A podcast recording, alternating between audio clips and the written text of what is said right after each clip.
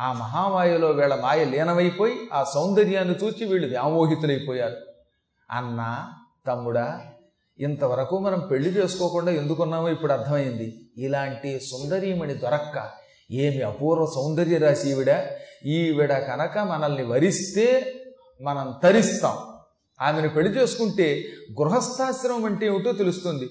పెళ్ళి చేసుకుంటే ఇలాంటి సుందరీమణిని పెళ్ళి చేసుకోవాలి కానీ మూడు పొట్ల మూడు బొగ్గపోట్లు పొట్లు నీచాతి నీచ స్త్రీని పెళ్ళి చేసుకుంటే సౌఖ్యమేమున్నది ఈమె మనల్ని వరించాను అంటే ఎంత బాగుండు అని వాళ్ళలో వాళ్ళు అనుకుంటున్నారట.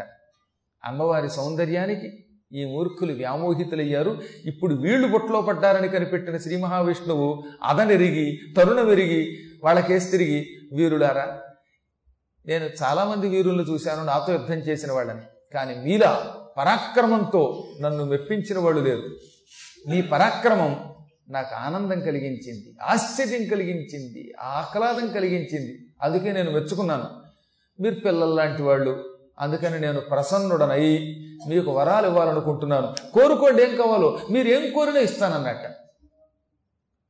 వాళ్ళు ఇప్పుడు అసలు విష్ణు మాటలు వినే స్థితిలో లేరు. ఆకాశ మార్గంలో మెరిసిపోతున్న సుందరీమణి యొక్క వ్యామోహంలో ఉన్నారు. ఆ సమయంలో విష్ణు వచ్చి మిమ్మల్ని మెచ్చుకున్నాను వరాలు ఇస్తాను పుచ్చుకోండి అనగానే వాళ్ళు విసుక్కుంటూ నువ్వెవడు వరాలు ఇవ్వడానికి? నువ్వు మా చేతులు ఓడిపోయావు విశ్రాంతి కావాలని కోరావు అటువంటి నువ్వు మాకు వరాలు ఇస్తావా? పైగా ఎదురుగుండా ఒక సుందరీమణి కనపడింది. ఆ సమయంలో ఇప్పుడు వరాలు ఇస్తానంటావు. ఎవరైనా ఓ అందగత్తి కనపడినప్పుడు నీలాంటి వాడు దగ్గరకు వచ్చి వరాలు ఇస్తాం అని లేనిపోని కబుర్లు చెబుతారు. దాని అంతరార్థం ఏమిటనమాట? ఆ ఎదురుగుండా ఉన్న సుందరీమణి ఓహో ఈ విష్ణువు వీళ్ళకి వరాలు ఇద్దాం అనుకుంటున్నాడంటే ఈయన చాలా గొప్పవాడేమో ఈయన దేవుడేమో అనుకుంటుందని అనుకుని నిన్ను వరిస్తుందని నీ భ్రమేమో. నువ్వు వరాలు ఇచ్చేవాడివైతే నువ్వు గొప్పవాడు అవుతావు. నువ్వు గొప్పవాడివైతే ఆవిడ నిన్ను వరిస్తుంది. ఆవిడ ఎప్పుడూ కూడా ఈ సుందరీమణి బాగా గొప్పవాడిని మాత్రమే వరిస్తుంది. మేమే గొప్పవాళ్ళం. నిన్ను ఓడించిన వాళ్ళం. పరాక్రమం కలిగిన వాళ్ళం. కాబట్టి కోరుకుంటే వరాలు నీకే ఇస్తాం. నీకేం కావాలో కోరుకో. నువ్వు మాకు వరాలు ఇవ్వడం ఏంటి? మేమే ఇస్తాం అన్నారట. ఈ సౌందర్య వ్యామోహం అమ్మవారి యొక్క మహామాయ వ్యామోహంలో పడిపోయేవాళ్ళు అసలు ఏమంటున్నారో మర్చిపోయారు.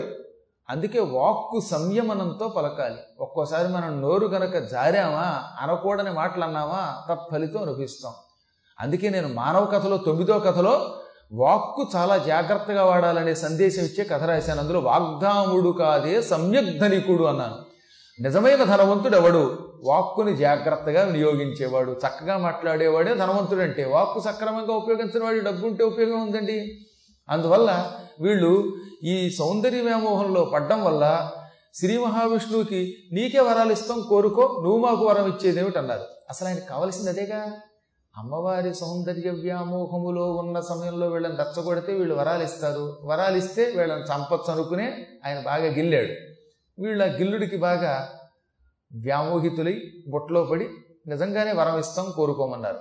అప్పుడు ఆయన నిజంగానే ఇస్తారా? మాట తప్పరు కదా? అన్నాడు ఆయన ఈ సుందరీమణి సాక్షిగా నీ సాక్షిగా మా అన్నదమ్ములు ఒకరికొకరం సాక్షిగా నీకు వరం ఇస్తున్నాం. మేమిద్దరం పరస్పర సాక్షులం. ఆకాశంలో ఉన్న సుందరి మరొక సాక్షి నువ్వు సాక్షి. మేము ఇచ్చిన మాట తప్పం. కోరుకో నీకేం కావాలో వరం ఇచ్చాం నిన్ను మెచ్చాం. అనగానే ఆయన ఉన్నాడో తెలిసినా అమ్మయ్య మీరు ఆ మాట అన్నారు కదా? నాకు కావలసింది అదే. మీరిద్దరూ నా చేతిలో చచ్చే వరం ఇవ్వండి అన్నాడు. మీరిద్దరూ నా చేతిలో మరణించాలి. చచ్చే వరం ఇవ్వమనగానే వాళ్ళు ఇచ్చాం పో అన్నారు. ఇంక ఇచ్చారు పోవడం ఏంటి? చచ్చారు పోండి అన్నాడు. ఆయన ఒకసారి వరం ఇచ్చాక ఇంక మీరు ఎక్కడికి పోలేరు. మీకు మరణం తప్పదు. రండి అన్నట్ట. ఇలా ఎప్పుడైతే వాళ్ళు ఆ యోగమాయా ప్రభావంలో పడి నీ చేతిలో మేము చస్తామనే వరం ఇచ్చారో టక్కన అమ్మవారు మాయమైపోయింది. ఆకాశంలో ఉన్న జగన్మాత అదృశ్యురాలైపోయింది. అమ్మ అదృశ్యం అయిపోయాక అప్పుడు వీళ్ళు స్పృహలోకి వచ్చారు స్పృహలోకి వచ్చి ఏమైంది? ఈ సుందరి కనపడలేదు? అని అటు ఇటు చూసుకుని ఆ తర్వాత విష్ణువుకేసి చూశారు. అప్పుడు విష్ణువు మీరు నాకు ఇచ్చిన వరం ప్రకారం నా చేతిలో చావండి అనగానే మేము నీకు వరం ఇచ్చేసామా అరే ఎంత పొరపాటు చేశాం? ఎందుకు ఇచ్చాం అలాగా? ఎంత బుర్ర తక్కువవాడైనా నీ చేతిలో చచ్చిపోతామని ఇతరులకు వరం ఇస్తాడా? మేము ఇచ్చామా? ఆ ఇప్పుడు అర్థమయ్యింది. ఇంతవరకు మాకు ఆకాశంలో కనపడి మమ్మల్ని మాయపుచ్చినది సుందరి కాదు భువన సుందరి సాక్షాత్ అమ్మ మేము అజ్ఞానంతో అమ్మవారిని మోసపుచ్చాం అనుకున్నాం. అమ్మని మోసపుచ్చడం ఎవడి వల్ల అవుతుంది? మేమే మోసపోయాం. చాలా పొరపాటు చేశాం. పూజించవలసిన తల్లిని నిరంతరం భక్తితో సేవించవలసిన తల్లిని ఉపాసించవలసిన తల్లిని ఒకప్పుడేమో వాసగించాం ఇప్పుడు కామించాం.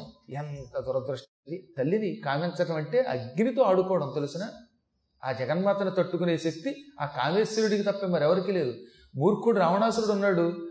పరమేశ్వరుడు ప్రత్యక్షం కాగానే వైష్ణవమాయ అమోహంలో పడిపోయి పార్వతిని భార్యగా ఇమ్మన్నాడు.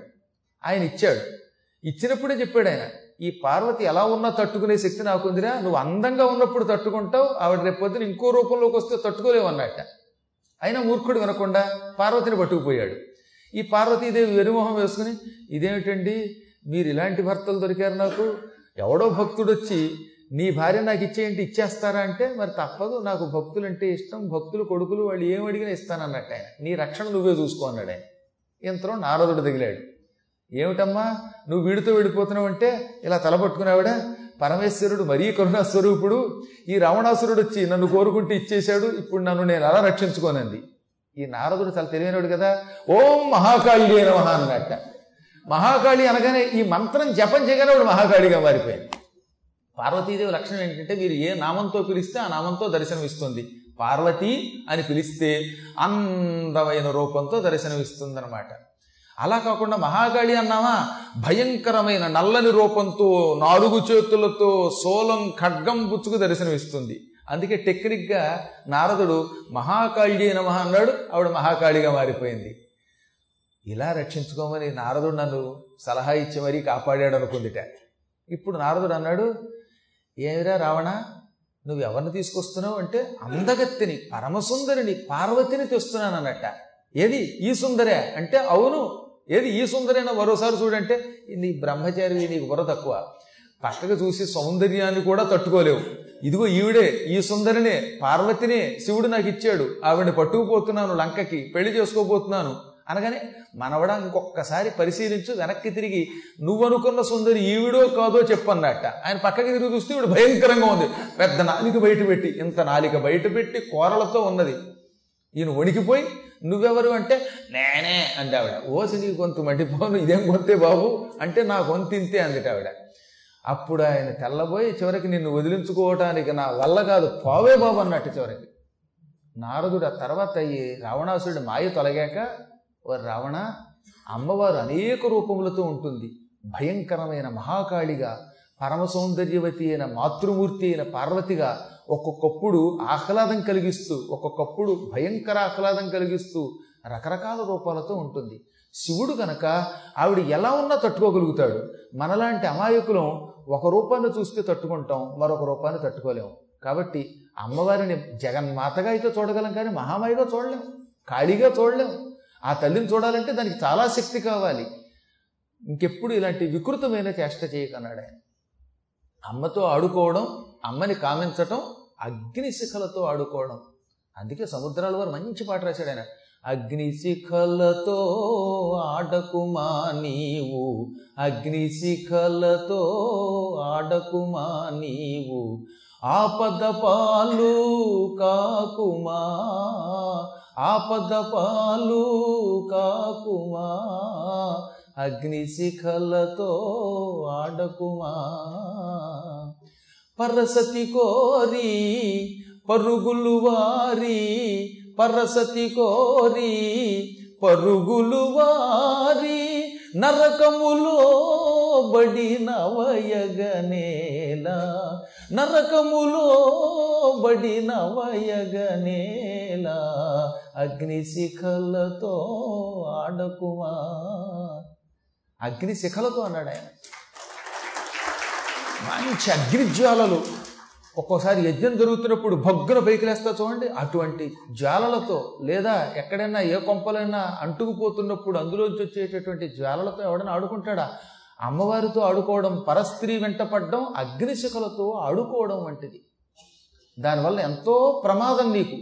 ఇక్కడే ఒక చమత్కారం కూడా చెప్పారు. పరసతి అంటే పరులు యొక్క భార్య అని ఒక అర్థం. ఇతరుల భార్య.